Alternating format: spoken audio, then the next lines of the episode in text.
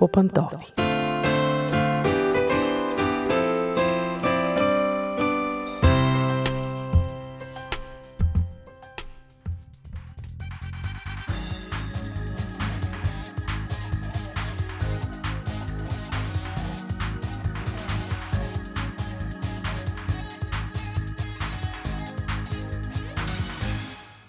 Здравейте, уважаеми слушатели! Аз съм Мира.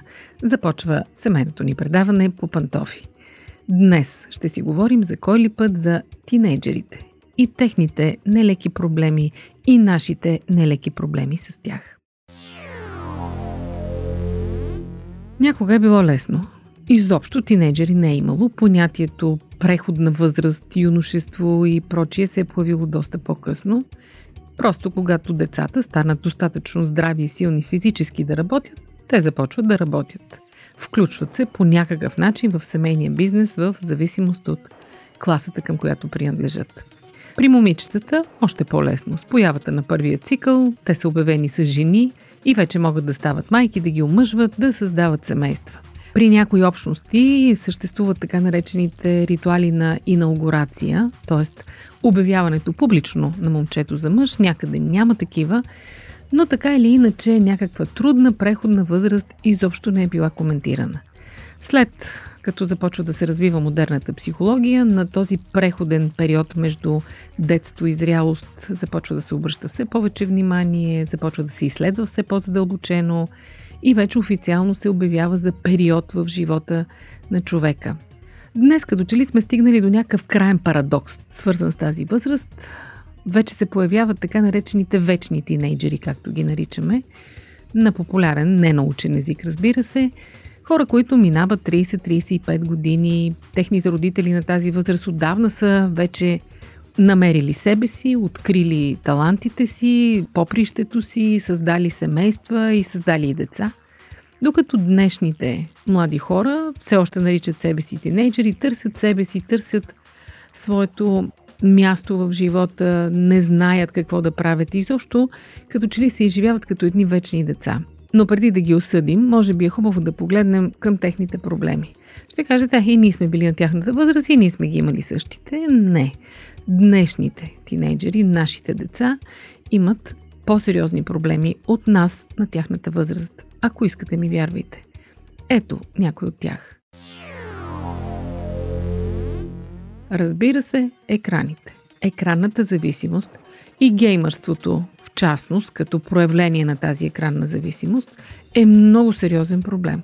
Психолозите само преди 15-20 години изобщо нямаха това понятие в своя набор от понятия.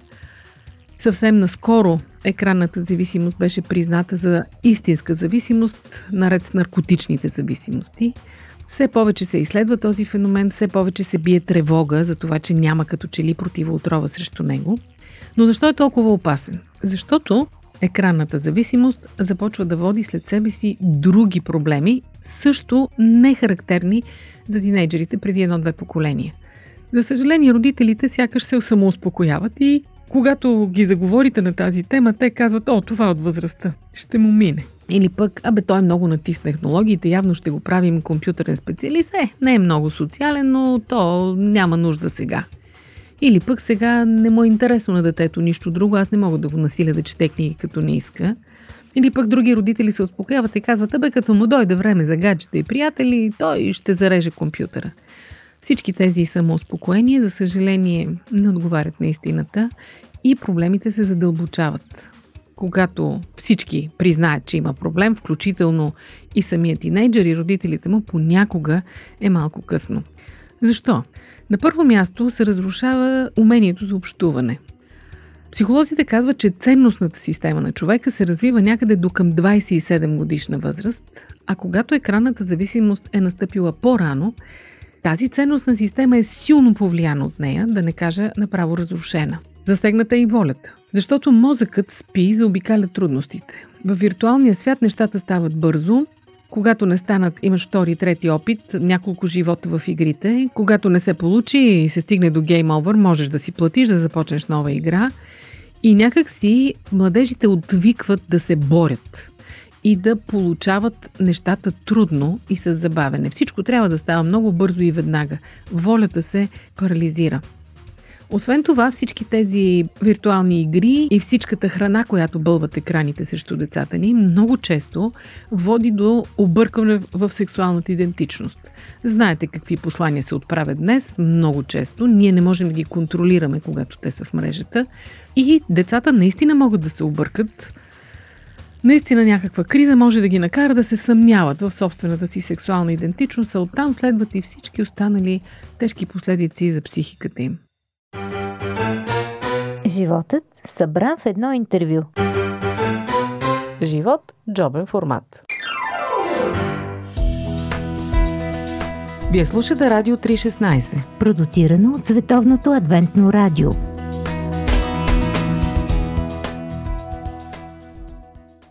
Освен това, екраните създават на децата изключително объркана представа за самите тях.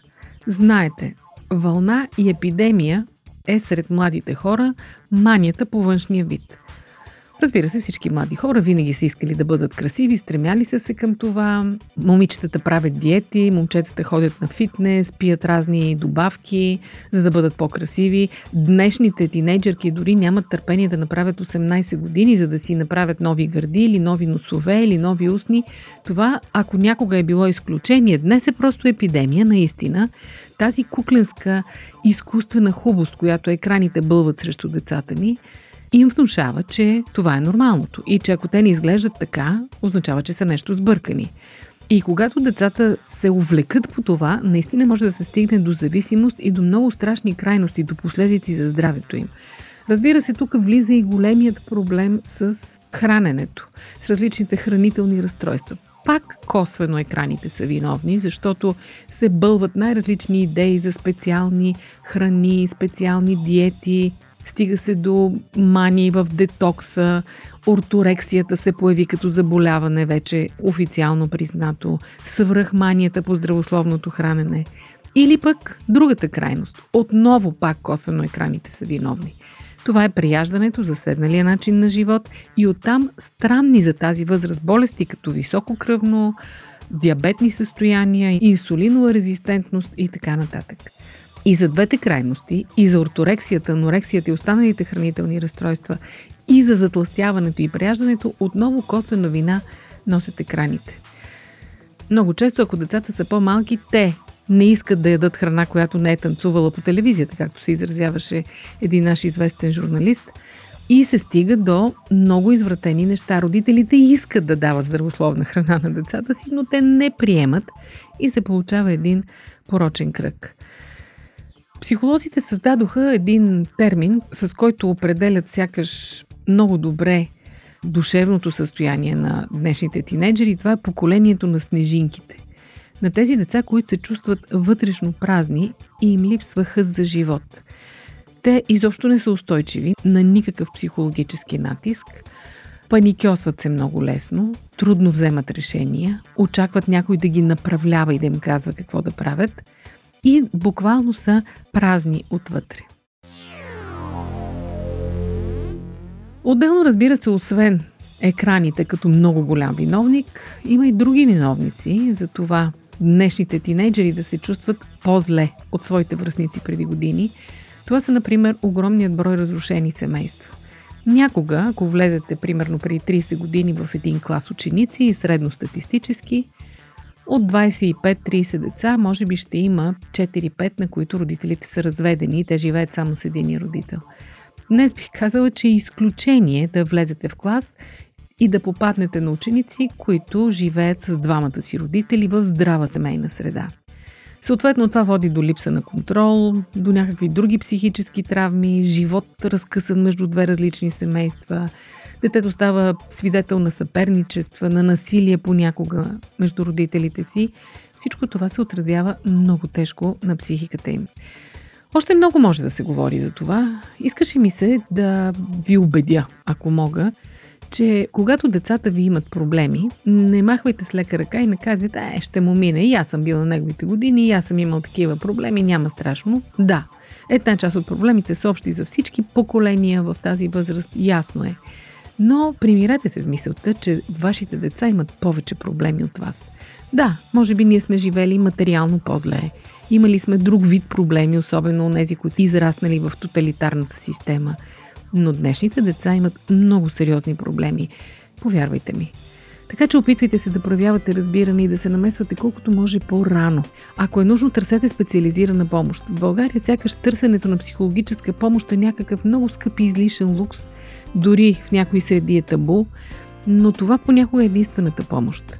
Така че не се страхувайте. Колкото по-рано потърсите помощ и направите необходимото, толкова по-малко последствия ще има върху психиката на децата ви. Днешните тинейджери живеят в лошо и опасно време. Нека да бъдем до тях, а не срещу тях.